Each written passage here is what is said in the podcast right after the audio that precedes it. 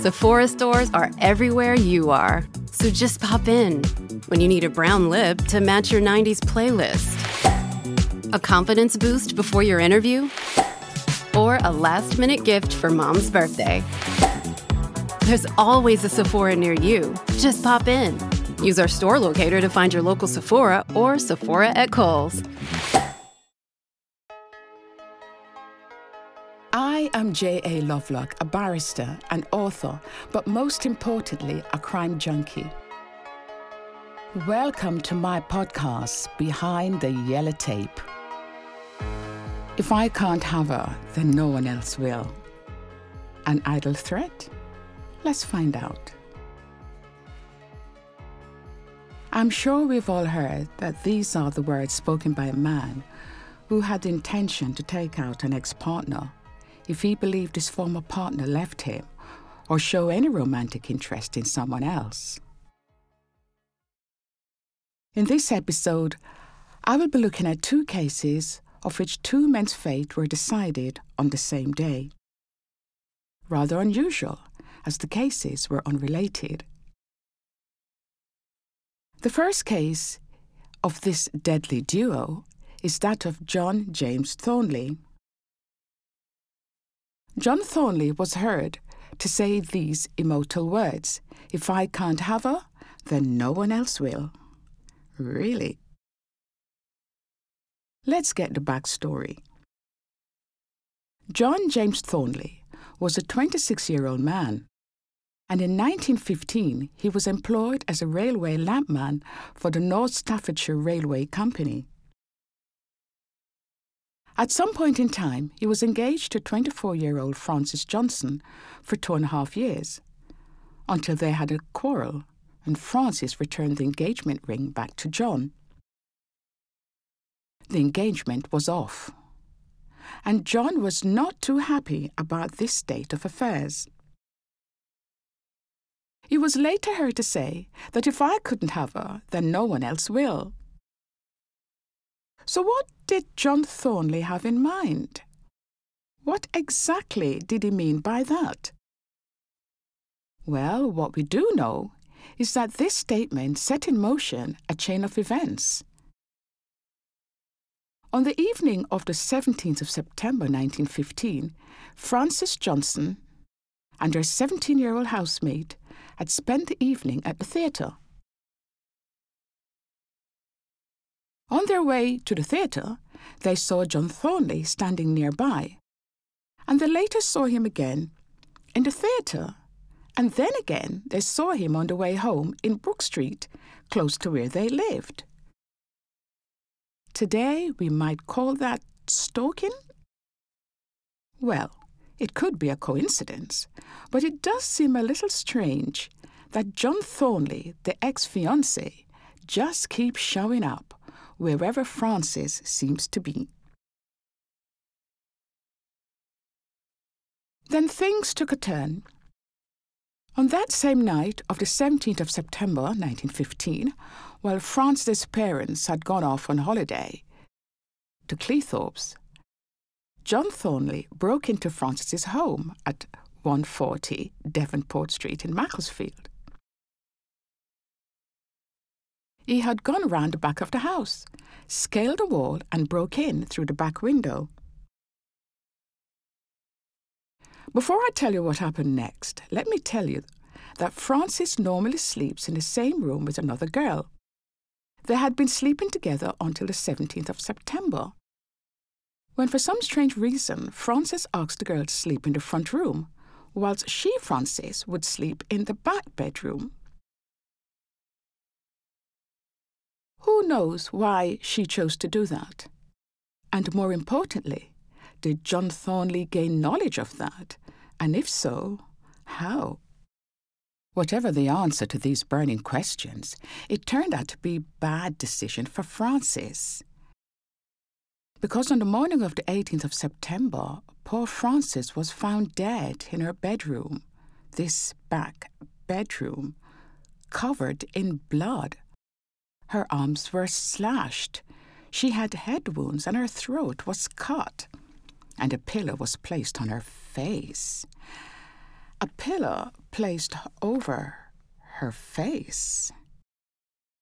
It is said that's a sure sign that the victim was known to the killer, and the killer can't bear to see the victim's face. And strangely enough, Frances was found with a shoemaker's knife clasped in her hand, which is thought to be the murder weapon. Now, who do you think committed this murder of Frances Johnson while she was asleep? The obvious suspect was John Thornley, of course, the ex fiance. In a way, he put himself in the frame, because when Frances's body was discovered, there was a note found in her bedroom addressed to her parents, which read Dear Pa and Ma, I told you I would kill or cure Frances, and I have done it. And the note goes on to say, I hope you will forgive me for breaking God's holy law. So there you go, a confession. But having confessed to the crime, he was not a man to turn himself in quietly. No. He made good his escape. First, by discarding his coat on a towpath near the Buxton Road Bridge before jumping into the nearby canal. He didn't drown, because he was later seen by two witnesses the licensee of a local public house, the Puss in Boots, and by a boatman from Droylsden, who saw a man without a hat or a coat walking along the towpath towards Hurdsfield Bridge. Remember, John Thornley had discarded his coat along the towpath. John Thornley, being the suspect, was arrested two days later at a farm in High Poynton. All said and done, John James Thornley was tried and convicted of Frances Johnson, his former fiancee's, a murder. And he was sentenced to death, as to be expected. Now you would think that that would be the end of that. But not so. Oh no. On the 16th of November 1915, John Thornley appealed his sentence of death saying that although his defense team had put forward a plea of insanity, which they thought was the only sane defense they could raise, he's now saying, hmm, wait for it, that he had not in fact committed a crime. Mm, so what now? Suffice it to say, the appeal judges threw that crazy idea out of the window they had no doubt that it was John James Thornley who had written the note, that confession note, stating that he had killed Frances. And he was seen in the house, going upstairs to Frances's room. And not only that, he had had a fair trial. No question about that and so his fate was sealed. On the 1st of December, 1915, John James Thornley was hanged by his namesake, John Ellis, at Liverpool Prison. But he was not the only convict to be hanged on that day at Liverpool Prison. No, there was another one. There was young Hill. Young being his real first name. Young Hill was a 28 year old cattleman. Two specific things stand out about him, which gives a little twist to this case. Firstly, he was a native of Louisiana in the United States, and secondly, he was black. These two characteristics of young Hill will become pertinent as we will see. So this is 1915, what is a black cattleman from Louisiana doing in Liverpool? And what brought him to the attention of Hangman Ellis? Young Hill, as well as 50 other black men, had sailed on the SS Antillean from New Orleans on the 3rd of July 1915 with a cargo of mules. And the ship was now anchored at Canada Dock on the River Mersey, which, as you may well know, is at Liverpool. On the 26th of July, there was a bit of a bother between Young Hill and one of the other cattlemen. It all started when about 7:30 p.m. on the 26th of July, one of the black cattlemen fell ill. As he laid in his bunk, he asked for some water. Young Hill fetched some water for him in a slop pail, the sort of thing used in prisons, and he poured the water into a tea kettle. Young Hill then put the slop pail beside the sick man and offered him a drink of water. A certain James Crawford, present at the time, said to the sick man, Don't drink that water, it's dirty. I have washed my feet in that bucket. I will fetch some clean water for you to drink. Well, that sounded like a good idea, but Young Hill did not take kindly to that interference. He didn't like James Crawford saying that the bucket was dirty. James Crawford then offered to get some clean water for the sick man. And young Hale, not best pleased to hear any worthwhile suggestions offered, told James Crawford that if he were to get fresh water, he would kill him. A little strong, methinks. But ignoring all that threat, James Crawford picked up the tea kettle and headed for the door. The next thing you know, young Hill took his razor case out of his left hip pocket, whereupon he opened the case and produced a razor. Now, there's something quite wrong with what's going on here.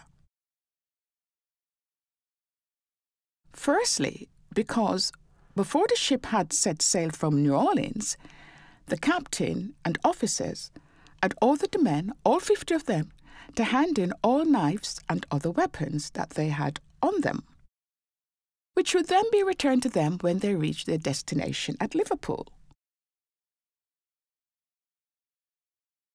So for young Hill to have a razor upon his person, hmm. Henceforth, young Hill whips out his razor and runs after James Crawford. And when he caught up with him, he puts his right knee in his back and cut his throat to the bone. He also slashed James Crawford superficially across the back of his ribs, but it was the cut throat that killed him. And that's not all. Young Hill, not content to take in one man's life, was quite prepared to take others because after dealing with James Crawford, he proceeded to brandish the razor and threatened to kill anyone who came near him. Had the man gone mad? Was he possessed by some foreign being? Anyway, this horrible event came to an end when the police were called, and with their loaded revolvers pointed at him, young Hill was arrested. Now, the matter of the razor, young Hill could not deny that it was his. Well, not least because his name was scratched into the case. However, he tried to claim that James Crawford, mm, yes, had taken his Young Hill's razor from his bunk and had attacked him. So Young Hill was saying that he was attacked innocently by James Crawford. And in the struggle, he, Young Hill, gained possession of the razor and cut James Crawford's throat in self defense. What a defense! Oh, oh, oh. Listen, folks, not a jury today would buy that version of self defense, and they certainly did not in 1915. The evidence was quite clear. There was no struggle. Young Hill was the aggressor. He started it. In fact, other cattlemen on board the ship tried to keep trouble at bay when they saw young Hill take the razor from his pocket. They offered to borrow it until the next day. They could clearly see trouble ahead and did the best they could to prevent it. So, all in all, there is no getting away from the fact there is no provocation, and young Hill had harbored intentions to kill James Crawford. That being the case, he was tried and was convicted of murder and sentenced to hang. Now, as I said earlier, there's a little twist to Young Hill's case, and here it is. Even though he was well and truly guilty of murder, the jury recommended Young Hill be shown mercy. Oh. Now, I am not sure exactly what the jury meant by that, neither the trial judge seemingly. The thing is, if you were convicted of murder in 1915, you hang. But here's the thing the general feeling was probably the jury meant that if the quarrel, being trivial in nature, was between white men, it would not have led to murder. Really? And equally interesting is that the law felt it had a duty to impress upon foreigners that whatever they may do in their own countries, they cannot do it here in the United Kingdom. And if they fail to abide by and respect the law here, there would be consequences to pay. And so young Hill of Louisiana met his death like John James Thornley at Liverpool Prison on the 1st of December 1915. Thanks for listening. I am J.A. Lovelock. Join us next time as we go behind the yellow tape and catch up with more episodes at btytpodcasts.com. Hi, podcast listeners. I'm Carol Costello, a former CNN anchor and national correspondent. This January, I'm launching a podcast about one of the first cases I ever covered as a journalist. It's one that stuck with me all of these years, the one that buried itself under my skin and stayed put. It's a true crime series about an amazing woman named Phyllis Cottle who defied torture and death and brought a fierce rage to the quest to find her attacker.